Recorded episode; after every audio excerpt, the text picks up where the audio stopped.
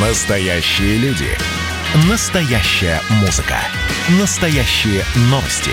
Радио «Комсомольская правда». Радио про настоящее. 97,2 FM. эм. «Экономика» с Михаилом Делягиным. Здравствуйте, дорогие друзья. Мне очень приятно общаться с вами. Но вот никто, кто нас слушает по радио, не видит. И только те, кто смотрит нас по Ютьюбу, видят необычность обстановки. Что я сижу совсем не в студии, что я сижу там, где вы не то, что меня не привыкли видеть, где вы никого видеть не привыкли. И это не случайно. Это не потому, что где-то затопило, э, где-то случилась авария и так далее. Нет у нас да грандиозные события. У нас сегодня перед праздниками последний день работы в старом офисе. Комсомольская правда переезжает в новое роскошное сказочное место с видом, с пейзажем, в чудесных районах, в чудесном районе, который является одним из кулинарных центров Москвы. Я теперь буду приходить, вести эфир с вами на час раньше и уходить на час позже, чтобы проинспектировать все кафешечки вокруг. Ну, а пока Сегодня последний день работы в старом здании. Все уже вынесли, остались голые стены, голые провода, э, стекла. Стекла остались, это тоже хорошая новость, но я думаю, что это все временно. Процесс реновации в Москве идет, и, что называется, это связано в том числе с переездами и не только для обычных граждан. Мы поговорим сегодня, естественно, о празднике, мы поговорим сегодня обо всем, но в первую очередь мы с вами поговорим про бытовые темы. Потому что вы мне часто задаете бытовые вопросы, в частности, как, с каким банком связываться, куда нести деньги. Я говорю вам только на основании личного опыта. Я не обобщаю. Вот вы меня спросили, по-моему, в позапрошлый раз про Рафайзен. Я вам объяснил, что поскольку он очень терпимо относится к клиентам, поскольку когда швейцарцы устроили обмен денег вот в конце апреля, а Рафайзенбанк единственный, по-моему, в России менял месяц без комиссии, и даже сейчас меняется очень низкой комиссии, то вот Рафайзен, пожалуйста, идите. И мне, естественно, сразу многие написали, ну, конечно, это иностранный банк, как же иначе, на самом деле дочка иностранного. Европейский банк и так далее. Там у них все хорошо. Нет, дорогие друзья, у них там не все хорошо. Скажем, я столкнулся сейчас с банком Unicredit. Он тоже европейский, он тоже иностранный. Ну, естественно, фи- э, дочка в России. Вот. И это, дорогие друзья, трэш и кошмар. Я вынужден вас предостеречь на основе собственного горького опыта. Год назад, даже больше, я от него ушел в силу эксклюзивного качества сервиса, которого даже меня, закаленного на подмосковных рынках, в общем, э, привел в крайнее состояние изумления. Но понятно, что все могут, так сказать, косячить, у всех все бывает. Я тогда не стал про него рассказывать, наверное, я был неправ. Я должен был рассказать уже тогда. Сейчас мне понадобилась от него справка, что в прошлом году я получал доходы от процент, в виде процентов на депозит.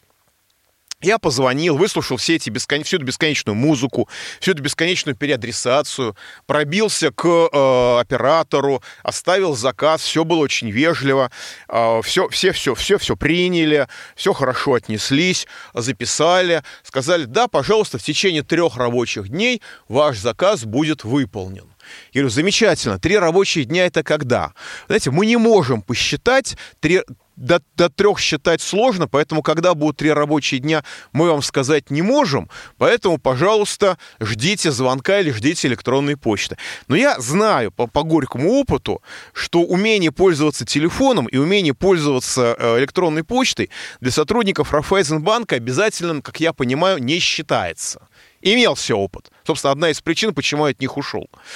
А, поэтому, выждав три рабочих дня, я пошел в отделение, где мне должна была уже ждать, если верить Unicredit банку, а, если верить Unicredit банку, уже должна была ждать меня моя справочка.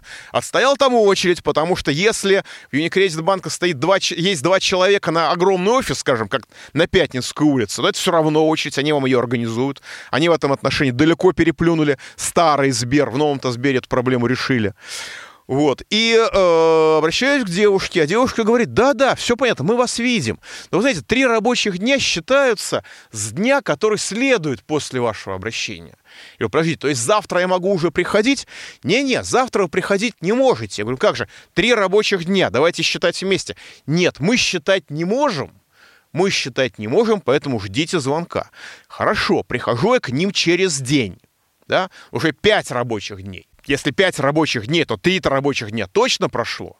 И тут я сталкиваюсь, э, извините, с людьми, которые производят впечатление Маугли, воспитанных улитками, потому что они смотрят в компьютер, ничего там не видят.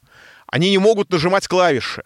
Они потеряли мое обращение. Если бы я им дату не назвал и, так сказать, не сказал, что, у меня, что я уже у них в очереди, они бы, наверное, так бы ничего и не нашли. Да, слава богу, они хоть моим паспортом смогли воспользоваться и даже вернуть его. А, и говорят, не-не, вы знаете, это не стандартная справка, потому что для ее выписки нужно не один раз нажать на, на клавишу, а типа три раза нажать на клавишу.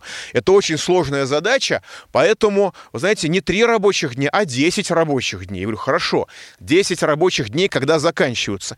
Нет, вы знаете, мы не можем взять на, такую, на себя такую ответственность, сосчитать до 10. Я говорю, хорошо, а жалобная книга у вас есть, вы работаете с людьми, вы потребительский сектор, у вас она должна быть. Не-не, вот вам ли, чистый лист бумаги, пишите, а, пишите личное письмо а, на имя, на имя АО Unicredit Банк. Ну, типа, мы, мы его донесем, донесем до ближайшего Шредера. Э, понятно, какая логика здесь. Вот. Так что, причем я эту ситуацию описал, в своем телеграм-канале. И при том, что телеграм для комментариев не приспособлен, люди тут же стали писать, что, дорогой, а как тебя угораздило связаться с этим банком? И мы не можем, мы, мы, не, мы с третьего раза получили справки. И, в общем, на, начали описывать бред и ад, который там творится. Я просто хочу сказать, дорогие друзья, Получу я эту справку в Unicredit банке или не получу, так они ее не выдадут. Придут, придут в следующий раз, они скажут, через год приходите, а то у нас, нам, как бы вы нам мешаете работать, нам очень сложно выписывать справки. Но, понимаете, если они так относятся к выдаче справок, вы можете себе представить, как они относятся к вашим деньгам. Пожалуйста, будьте бдительны, будьте аккуратны. Если вы вздумаете общаться с Unicredit банком, если вы вздумаете доверить им свои деньги, тысячу раз подумайте, а что с вами будет происходить после этого. Мой опыт очень горький, я о нем буду рассказывать и дальше, потому что эта история, боюсь, будет крайне долгой, судя по э, качеству этих так называемых менеджеров. Ну и э, драматическая новость. В Москве пошел дождь. Кто бы мог такое подумать? И мы увидели, что таинства ливневой канализации по-прежнему остаются недостижимыми для московских властей недостижимыми. Естественно, люди промачивают ноги, люди простужаются. В результате этого, поскольку, так сказать, лужи такие, что их только вброд можно перейти, перейти в городе якобы, самом э, фешенебельном мегаполисе Европы, э, люди заболевают, естественно, начинают рас, э, им, им ставят коронавирус, потому что, ну а что еще можно поставить, когда у человека воспаление, когда у человека ОРВИ, да, не грипп же ему ставить.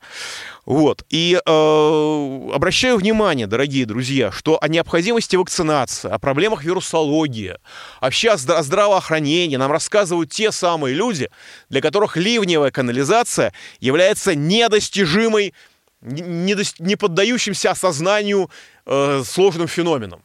Когда зауж... за... Э, зауживали проезжую часть, как я понимаю, для борьбы с автомобилистами, расширяли тротуары, я... у меня до сих пор хранится письмо от господина Собянина, пришло на электронную почту, якобы подпись мэра о том, что не волнуйтесь, ни при каких обстоятельствах Садовое кольцо не будет заужено. При этом с, э, с одной стороны украли одну полосу, с другой стороны украли одну полосу.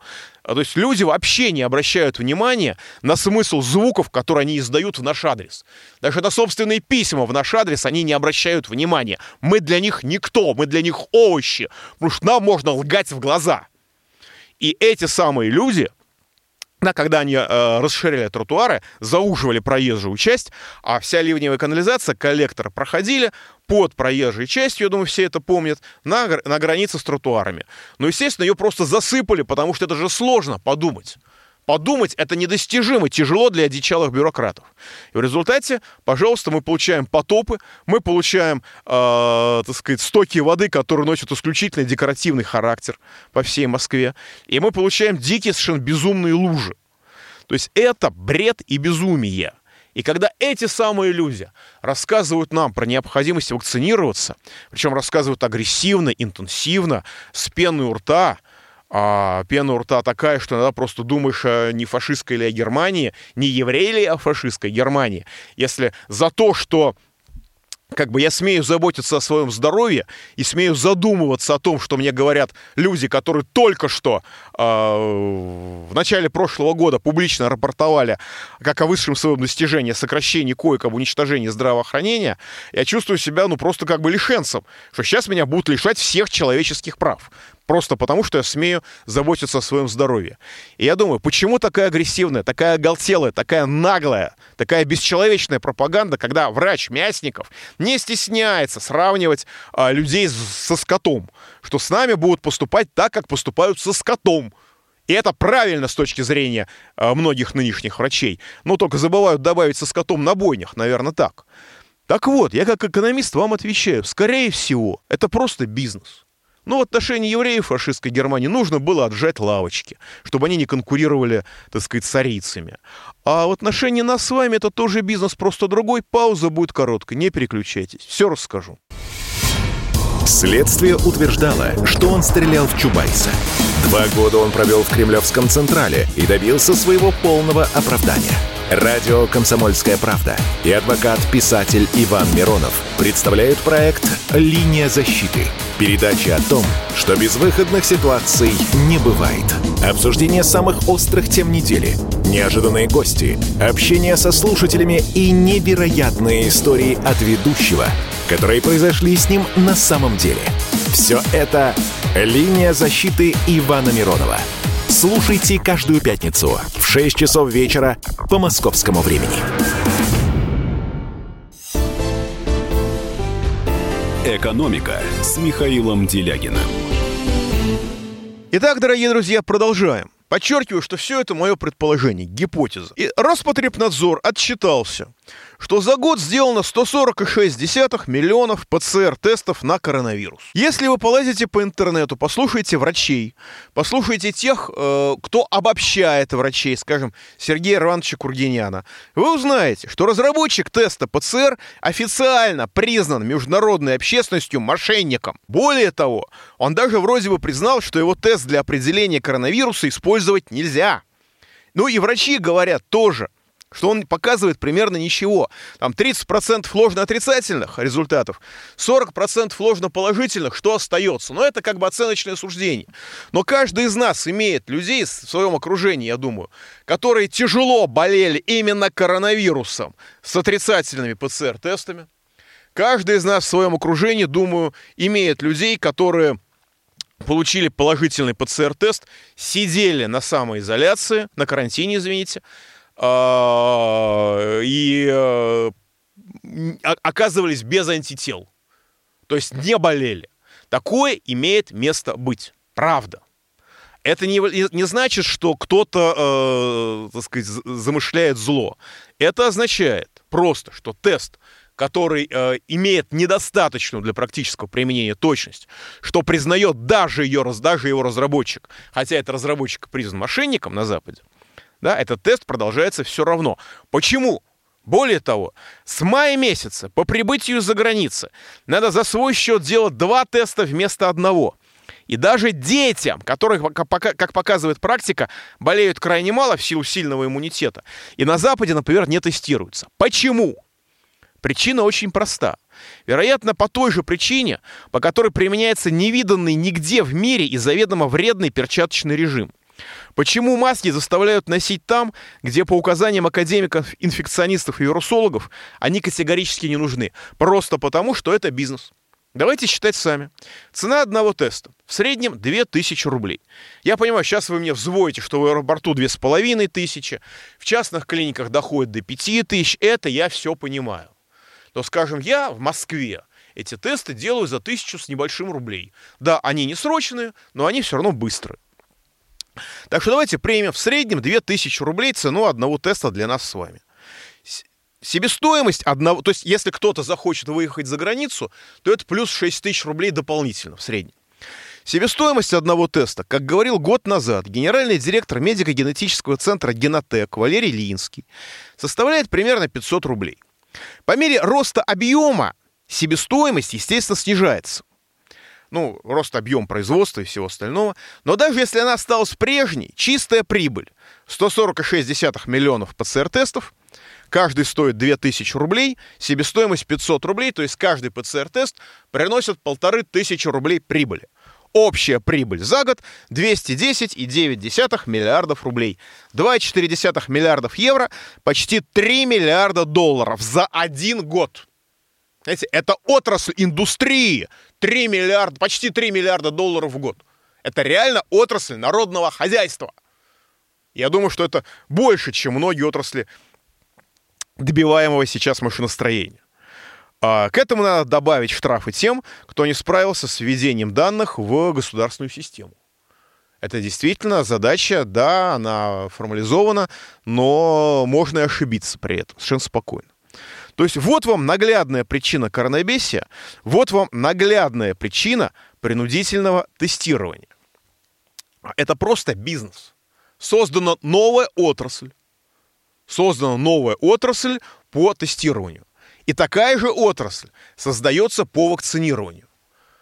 Именно поэтому, вот я смотрю на своих знакомых, я читаю внимательно, и вдруг я вижу абсолютную оголтелость, просто с пеной у рта. Вчера нормальные люди начинают призывать, а, кто призывает расстреливать тех, кто смеет заботиться о своем здоровье и обладает логическим мышлением, а, кто тишайший представитель Единой России, там, аналитик, а, привластный, начинает кричать, что людей, которые смеют заботиться о своем здоровье и не вакцинируются, необходимо лишать всех гражданских прав.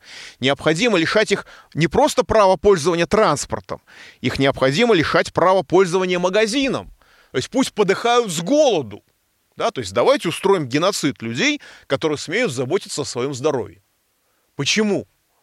Ответ очень простой. Вы знаете, самое чудовищное преступление совершаются не из ненависти. Самые чудовищные преступления совершаются ради денег, ради бизнеса. Евреев фашистской Германии уничтожали тоже в значительной степени для того, чтобы они не конкурировали с арийцами.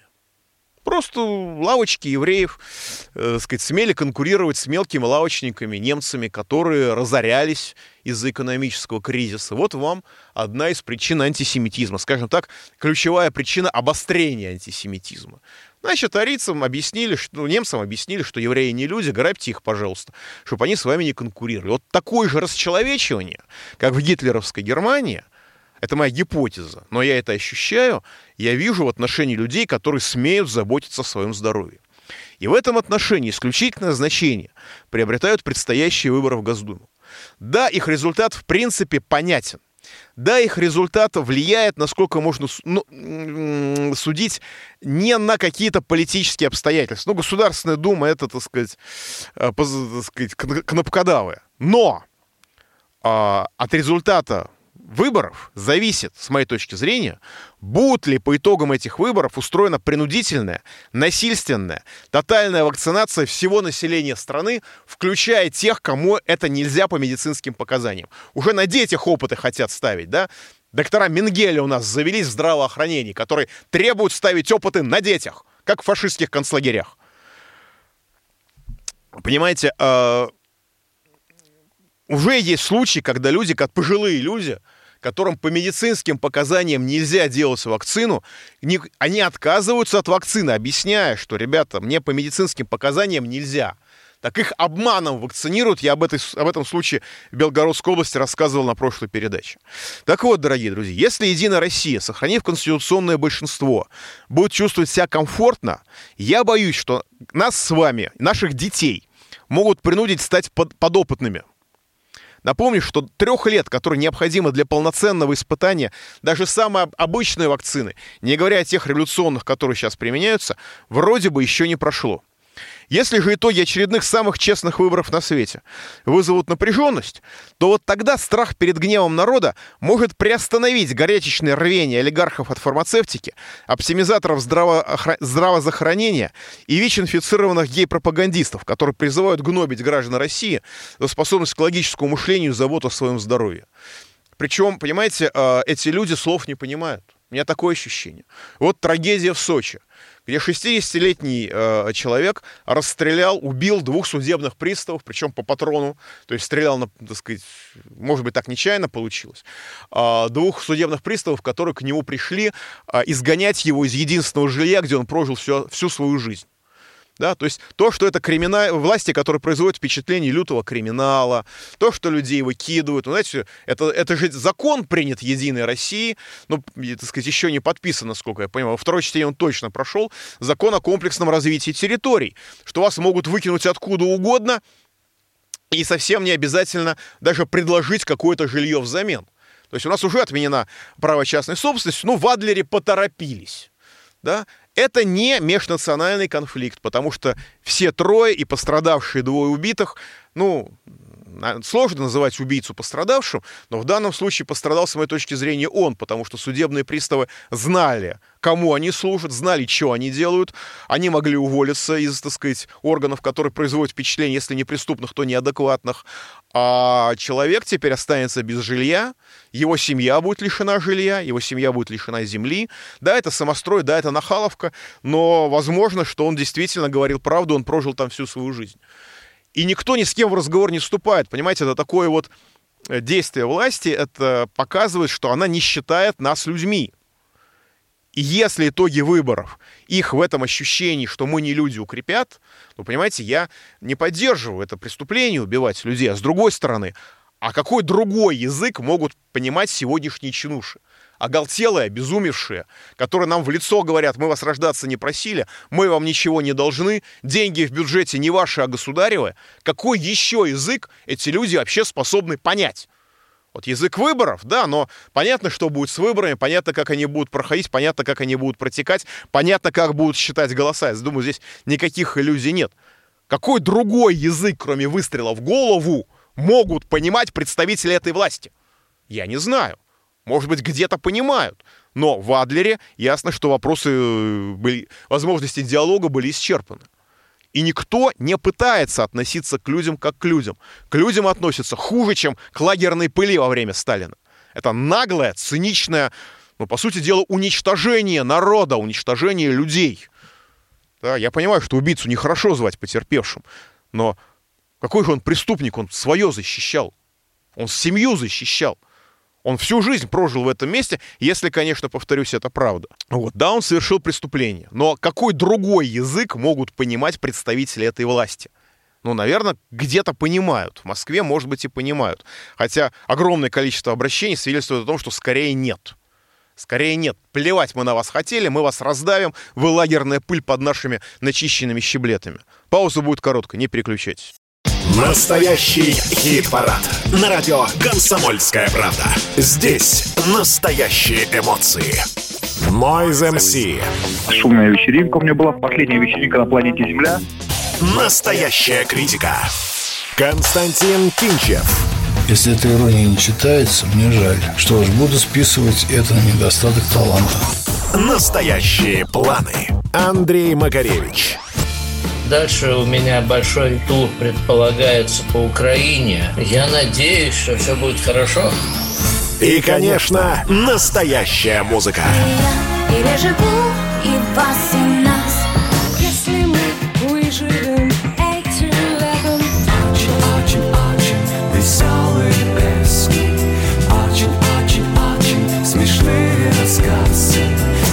Каждую субботу в 9 часов утра и каждое воскресенье в 8 часов вечера слушайте настоящий хит-парад на радио «Комсомольская правда».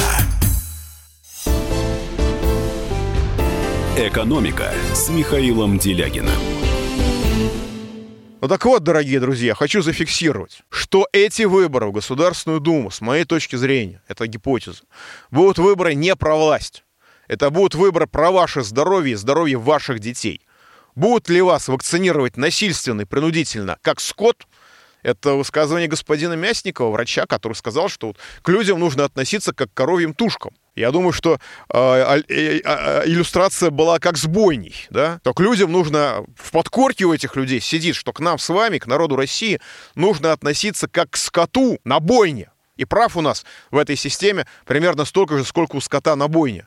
И мы сейчас на этих выборах, наверное, последний наш шанс э, защититься от ситуации, когда единственный разговор, который это понимает эта власть, это будет выстрел. Это будет преступление.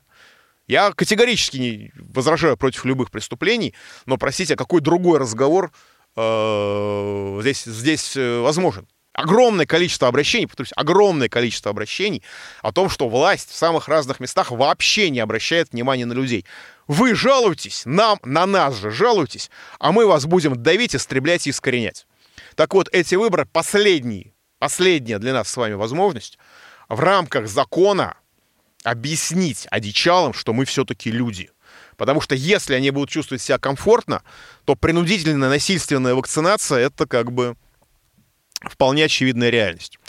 И вот я провел на эту тему опрос в соцсетях, несмотря на понятную нерепрезентативность таких опросов. А, большое количество участников, 33 тысячи человек, свидетельствует об актуальности его темы. Я спросил, какая партия выражает ваши политические интересы? Четыре парламентские партии набрали в совокупности 7%. Еще раз. Четыре парламентские партии набрали в совокупности 7% голосов. То есть 7% граждан России поддерживают нынешнюю Государственную Думу.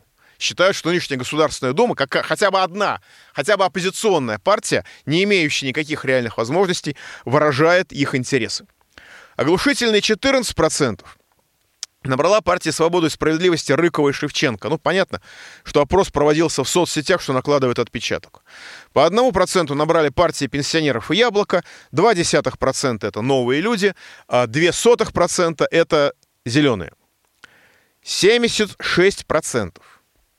Понимаете, 76% людей сочли, что их интересы не выражает ни одна политическая партия, допущенная к участию к выбору, выборах. Не совсем умерла пока надежда на справедливую Россию. Умерла, у меня, по крайней мере. Выжимка из их новой программы, которую мне удалось найти в Телеграме, в целом выглядит практически нормально. По крайней мере, там нет совершенно популистского безумия в стиле раздачи более чем 17 триллионов рублей каждый год всем подряд, в том числе и заведомо обеспеченным людям. Но программа разрабатывалась в условиях строжайшей секретности.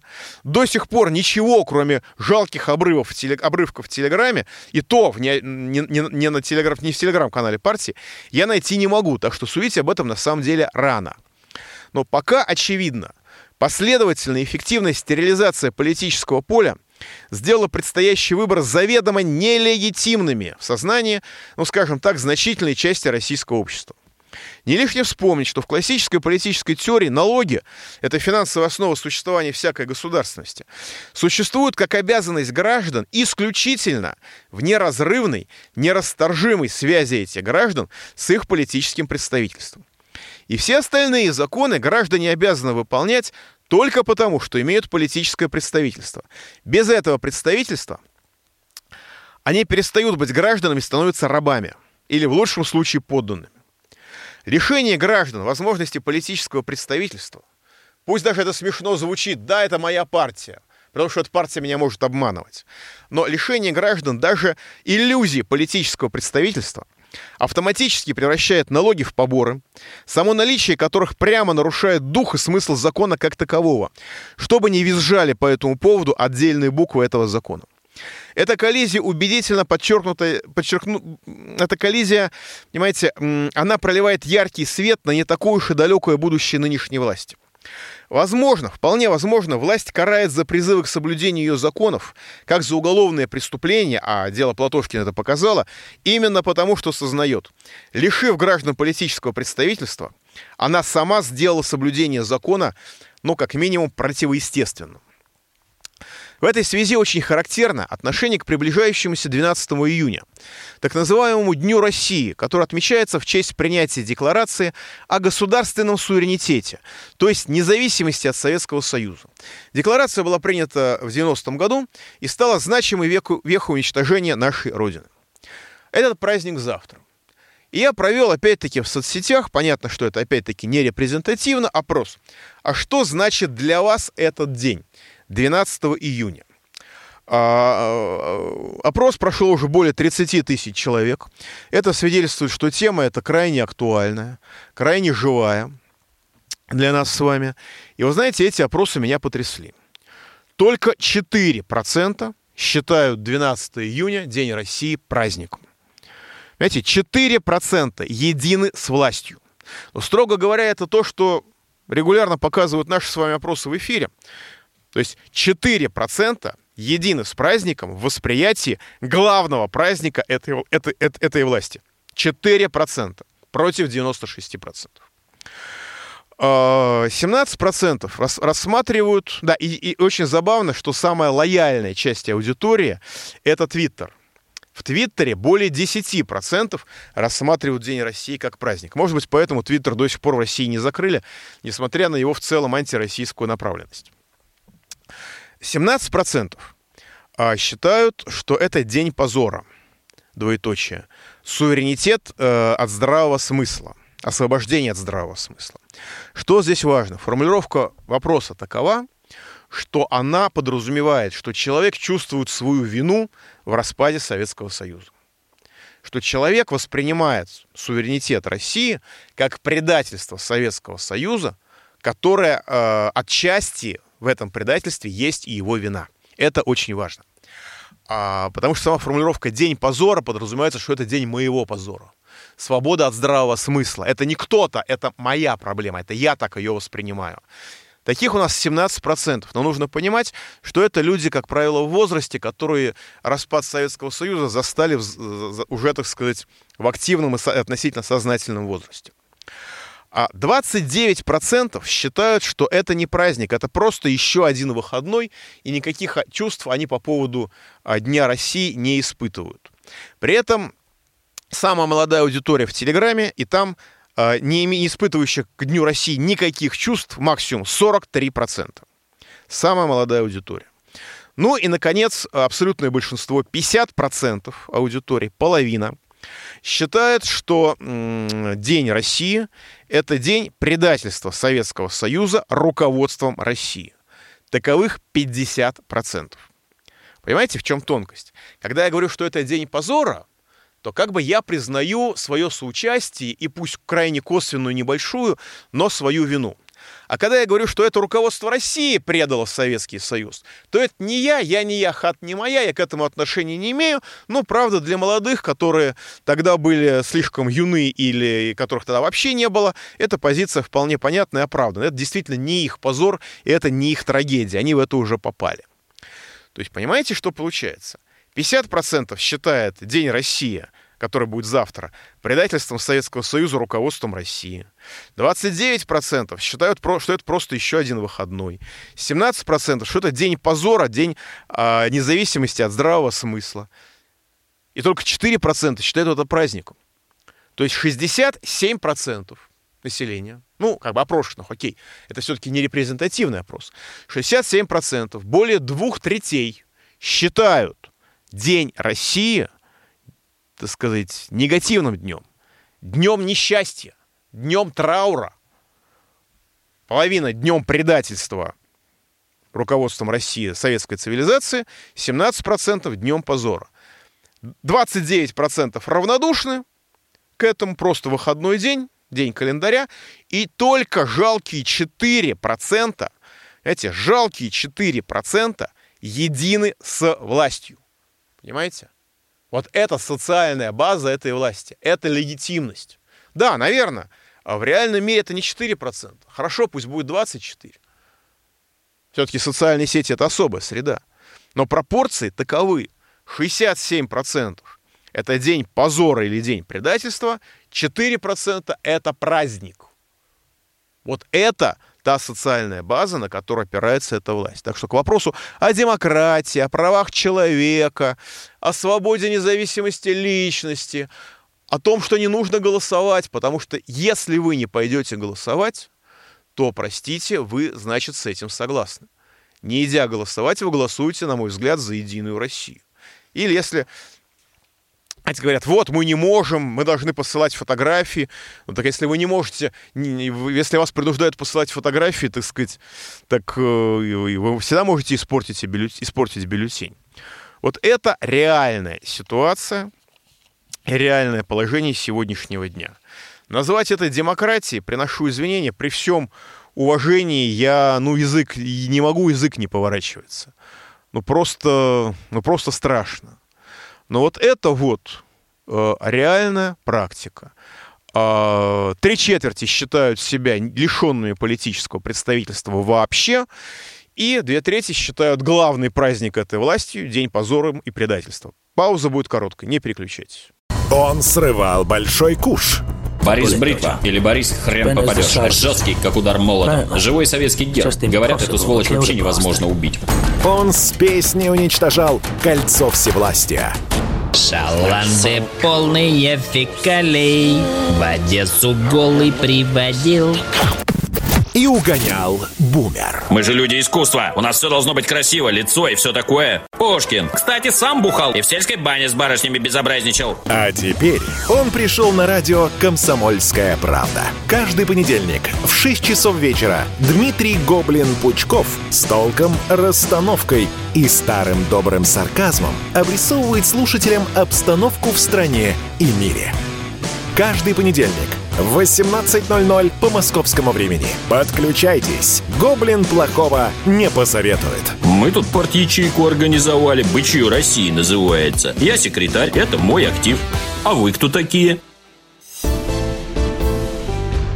«Экономика» с Михаилом Делягиным. Ну а теперь, дорогие друзья, к чему же ведет ситуация в быту для нас с вами? К чему ведет ситуация, когда, повторюсь, 67% участников опросов в социальных сетях считают а, главный день этой власти, главный праздник этой власти днем позора или днем предательства.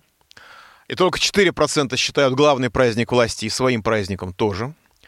А, 7, только 7% считают, что они имеют политическое представительство в Государственной Думе в рамках сегодняшней политической системы, а три четверти считают, что они никакого представительства не имеют. А последствия совершенно налицо. Если люди не имеют политического представительства, их некому защищать, они не имеют прав.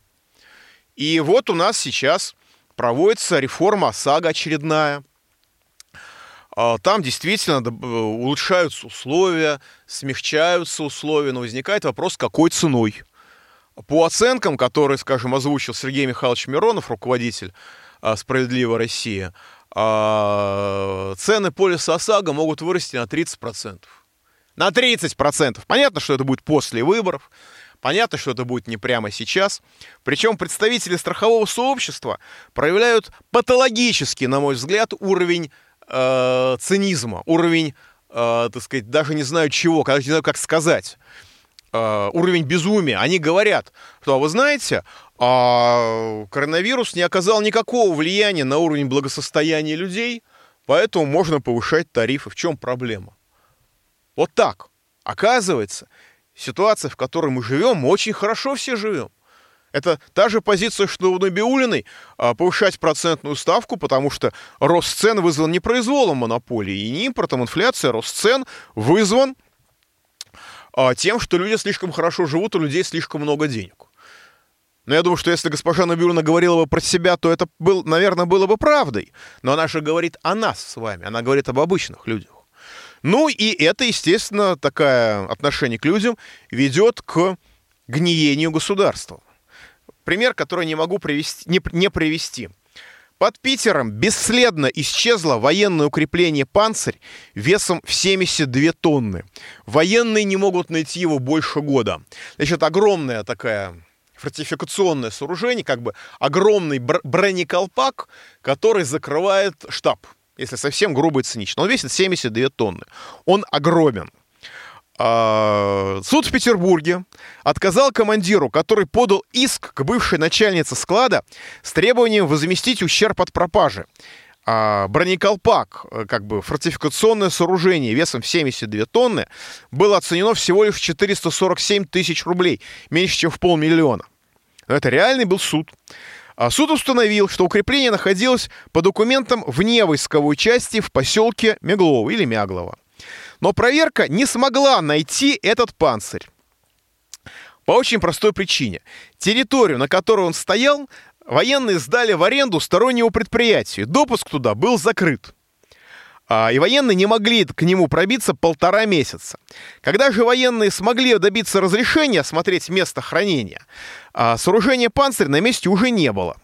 Выяснилось, что «Панцирь» был списан, но по актам демонтаж не производился, и лом черных металлов весом 72 тонны не было приходован. То есть они сдали фортификационное сооружение весом 72 тонны, как я могу предположить, в металлолом, и эти деньги присвоили, чтобы не проводить их по, так сказать, по документам. Просто сперли деньги. А, заведующая склад, склада признала факт получения укрепления, но заявила, что на ее склад оно не поступало. Вот как так может быть, что военнослужащая признала факт получения фортификационного укрепления, заведующая складом, но э, заявил, что на склад оно не поступало. Следить за этим укреплением она не могла 72 тонны, так как э, нах- э, это сооружение находилось на большом удалении от места ее службы. Со, со сдачей в аренду территории Вмяглова с э, фортификационного сооружения была снята охрана.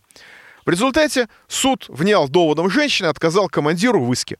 Возбуждено уголовное дело по статье «Кража». Поиска 72-тонного панциря в Ленобласти продолжаются. Это, не, эта новость не из панорама ПАП. Это не пародия, это реальность. Ну и вот, дорогие друзья, еще новость. Пока на Питерском экономическом форуме обсуждали модернизацию и неприемлемость, как выразился министр финансов Силуанов, левой болезни оказания людям помощи, Оказывается, социальная поддержка людей – это левая болезнь, от которой нужно немедленно избавляться. Его идею о вложениях в, приносящую прибыль инфраструктуру воплотили в жизнь в Семеновском районе Нижегородской области. Там построили деревянную дорогу из отходов лесопилки, из Горбыля. Дорога ведет к самому актуальному месту современной России – на кладбище. Это север Нижегородской области, край лесодобычи, но сотворить такое в голову еще никому не приходило. На машине теперь по этой дороге проехать нельзя, потому что это хаотично набросанные обрезки разнокалиберных досок и бревен. И пройти не каждому по силу. Дорога около километра. Э, люди говорят, что все идут в слезах, в горе. Из деревни гроб еще и вы, вынесут. А проехать можно только на тракторе. На машине проехать нельзя. Ханика Сатрян, владелец, владелец лесопилки, который это сотворил, на ломаном русском языке объясняет. Меня просила администрация сделать дорогу. Я и сделал, и денег с них не взял за это. По зову сердца. Как он выразился, по-человечески, сказал господин Асатрян. Да? Новая формулировка армянских дорог. Сейчас в любом регионе, если дорога разбитая, спрашиваешь, кто строил? А вот что, это армянская фирма. Так вот, это новая, новация. Дорогу разбили лесовозами когда-то давно. Администрация попросила владельца лесопилки, который своими лесовозами разбил дорогу, восстановить то, что он сотворил. В результате Асатрян засыпал ее горбылем, сделав ее полностью непроезжей. По-человечески, как же иначе? Из комментариев. Ну и жесть, сразу представилось. Деревянные гробы по деревянному горбылю в деревне несут, степая деревенелыми ногами в деревянных башмаках. Души и совесть чиновников одеревенели. Дорога из натурального дерева, такой даже Москве не по зубам. Учись, Собянин. Эту дорогу делали сумасшедшие, не иначе, невменяемые люди. Как можно пройти, да и машину легковую побить запросто. Попадет в ходовую или еще куда, вырвет все к чертям. Это люди пишут в комментариях. Слов просто уже нет, что не день, то прорыв подлая, глупая, жадная власть, ее безумные и подлые детишки. Ну, а с другой делишки. Ну, а с другой стороны, какой губернатор, такие дороги. Губернатор Никитин скоро на повышение пойдет, будет таким же министром цифровизации, как и Максут Шадаев. Ну и последняя новость, раз уж мы о господине Сатряне заговорили. А, руководство Армении за 3 миллиона евро продало Евросоюзу право использовать термин «коньяк». А, действительно, слово «коньяк» нарушало интеллектуальные права а, э, производителей соответствующей французской провинции, но это было укреплено веками. Это было укреплено с 19 века. Производили в Армении коньяк. Больше не будут. Цена вопроса 3 миллиона евро. Подозреваю, что даже в мелких купюрах. А может быть, все по-честному. Пауза будет короткой. Не переключайтесь. Экономика.